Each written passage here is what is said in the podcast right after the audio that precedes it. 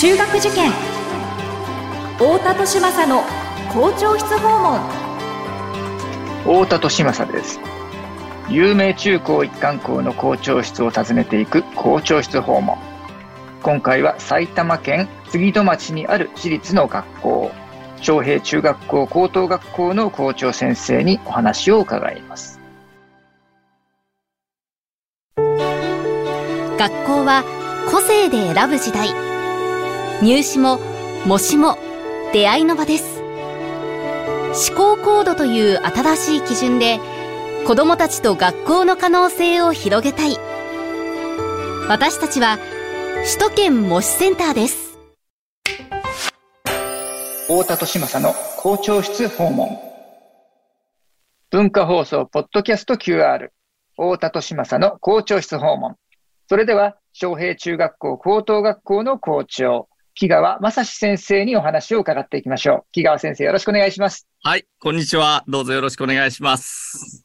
はい、えー、今回はですね、昌平中学校高等学校さんのお話を聞いていこうと思うんですけれども、はい、まずですね、学校がどんなロケーションにあるのか教えていただければと思うんですが。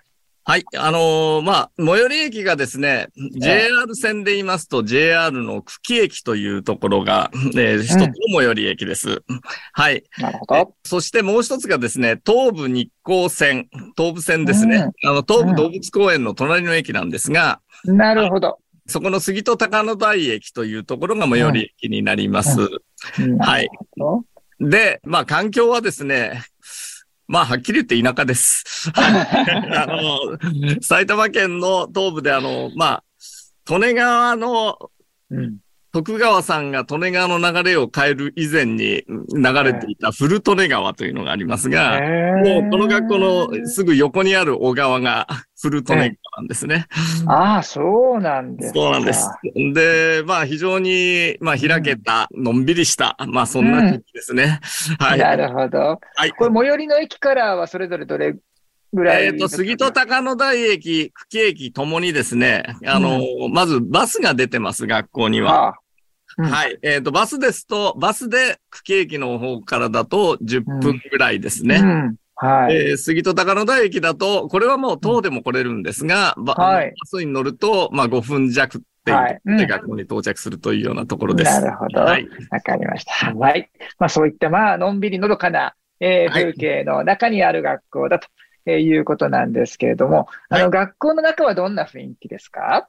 まあ、多様化っていうような言われ方もよくしていますが、あの、まあ、本校はですね、例えばこのグローバル教育っていう点では、その IB、えー、はい、そうですね。そうですね。あの、IB なんかで、こう、非常にグローバルで、えー、まあ、いわゆる生徒が主体的な活動を続けていくような、まあ、そういうクラスがあったりですね。うん、で、また、まあ、特進アスリートクラスといってですね、あの、全国大会のもうトップレベルの部活動の活動をしながらも、いわゆる新学習面でもトップレベルを目指すと。あの、まあ、そういうような活動をしてまして。特進アスリートで、セットで、アスリートでかつ特進コース、はい。だからもうその、ね、その名の通り特進アスリートクラスです。おーでそのまんま文部っていう。いや、もう本当に、あのい、いろんな、いろんな工夫をして、あの、取り組んでますけど。そうですだからまあ、そのクラスなんかですと、だから、本当に全国大会レベルの活動をしながら、まあ、えー、お数年の実績で言っても、東工大とか一橋とか、はい。あの、名古屋大とか、うん、あの、そういったところに実際、うん、あの、まあ、進学してる生徒もいます。まあ、実は今年は、あの、東大も受けてるんですけど、はい。これは結果が出てませんので。結果が楽しみですね。なるほど。あの、ちょっとあの、えー、リスナーのためにあの補足をします。まあ、IB という言葉出てきましたけれども、はい、あの、国際バカロレアというですね、はい、あの、まあ、ヨーロッパを中心に作られた、えー、国際的な、えー、大学への進学の、えーまあ、資格というか、そうですね、えー、そういう制度ですよね。はいはい、えー、まだまだその日本の学校ではかあの数が限られているんです。まあ、ちらほらね、その IB あのやってますという学校が、えー、最近出てきましたけれども、えー、この昌平中高さんの場合というのは、この埼玉県で初の初ですね。一番最初ですね。まあ、最初に付属の、まあ、中学校の方が最初に、えー、そうですね。MIP というね。そうですね。IB の中の MIP という。はい、で、まあ、ちょっと遅れて DP スタートさせたんですが、はい、ちょっと一言このトピックスで言うとですね、はい。の国内の大学も今、この IB の資格を取った生徒、うん、あの、これを積極的に欲しがる流れっていうのが今急速に広がってまして、なるほど。ですからまあ、あの、もう IB の高校の卒業生、今年が2期生になるんですが、まあ、いわゆる国立大学、次第のいわゆる日韓って言われてるところ、あの、ほとんどの生徒がそういったところにもうすでに合格してます。なるほど。そういった、まあ、その日本の新しい価値観っていうところには、うん、今すごくマッチしてる状況になってるかなというふうに思いますね。なるほど。はい、この MIP というのが、まあ、簡単に言うと、まあ、中学校。あ中学校段階ですね。はい、DP というのが、まあ、簡単に言うと高校段階という、はい、そうですね、対応をしていて、これ両方とも、えー、やっているという、はいはい、えー、ことでして、この、でも国際バカロレやって実際これ取ろうと思うと結そうお金もかかるし、人も必要だし、大変なんですよね。大変です、あの、どこどこでもやればいいじゃんっていうふうなわけではなくて、なかなかその私立の学校でやるっていうのは、えー、難しいことであろうなと先生方がそれに前向きな形でね、えー、理解をして共有をしていくっていうことが必要になりますので、はい、なるほど。まあそこのところは、まあ確かに苦労は、あの、するところはあります。うん、で、ただ、うん、あの、やっぱりこのアクティブラーニングだとか、この生徒を主体的にやるような活動の重要性が叫ばれる中で、やはり仕組みはものすごくよくできてます。そういった方、うん、そうでしょうね。逆にそういった仕組みがしっかりあるところで、まず、あの、えー、まあ、研修もありますし、ワークショップなんかもありますし、うん、あの、はい、そういった体験、そのワークショップなんかで行くと、どの先生方も、ある意味そこまでいやいや言ってたのが、あ、ここんな見方があったんだ、こんな視点があった、新たな気づきがいっぱいあって、で、まあ比較的どんどん積極的な空気が生まれてくるというところが、ああ、なるほど。ね。で、あとあれですよね、このまたその日本のその大学受験勉強とは違う生徒さんたちへのその負荷のかかり方っていうのが、はい。ありますよね、IB の場合はね。もうおっしゃる通りで、あの、結構ハードです。ですよね。いわゆる受験勉強とは違うんですが、もうに、うん、もう日常的にいつもこう、課題とレポートと次のプレゼン発表の内容っていうのにずっと時間を取られてるような状態ですね。ねあの、極端な話、あの、宿題答えを移しちゃえばいいやっていうわけにはいかないですね。はい、いかないです。おっしゃる通りで、はい。なるほど、なるほど。ありがとうございます。はいはい。で、えっ、ー、と、ごめんなさい。あの、まあ、学校の雰囲気の話なんですけど、まあ、IB をやっているというのが、はい、非常に大きな、あの、特徴ではあるとは思うんですけれども、まあ、あの、それとも関連することだとは思いますけれども、その学校の、まあ、文化ですとか、生徒さんたちの雰囲気ですとか、えー、そういうのは、どんな、あの、形容の仕方がございますでしょうかね？まあ、あのー、まあ、これも先ほど一回お話しましたけど、今ってやっぱり多様化っていう言葉がすごく叫ばれてます。うん、はい。で、多様化でそれぞれの人の価値観っていうのが認められるっていうことはすごく大事なんですけど、で、その時にやっぱりそれぞれの多様化したそれぞれの分野の中で自分が勝負できるものっていうのをちょっとしっかり見つけてほしいと、うん、そういう思いを。なるほど。で、まあ我々の香港のこの翔平の一つの、まあ、テーマに一流に触れるっていう言葉があるんですが、うんうん、あの、まあ、どうせやるんだったら一流になろうという気持ちですよね。はいあの、それは、例えば勉強の学問っていう部分で一流になるっていうのも一つも選択肢だし、はい、このグローバルの世界で物事やっていこうっていうんだったらそういう感性の、やっぱり一流になんなきゃいけないし、はい、で、場合によったらそれはまあ、文武両道と言いながらもスポーツの世界で本当の一流になってい。くっていうようなところのね、自分のそのゴールがしっかり見える状況になるんだったらそうすればいいんですよね。はいで、あの、で、そこで私が大事なのは、そ、それらの生徒がお互いに認め合ったり、はい、リスペクトし合えるような関係をやっぱり作っていくっていうことを、この学校ではすごく大事にしたいと思ってます。はい。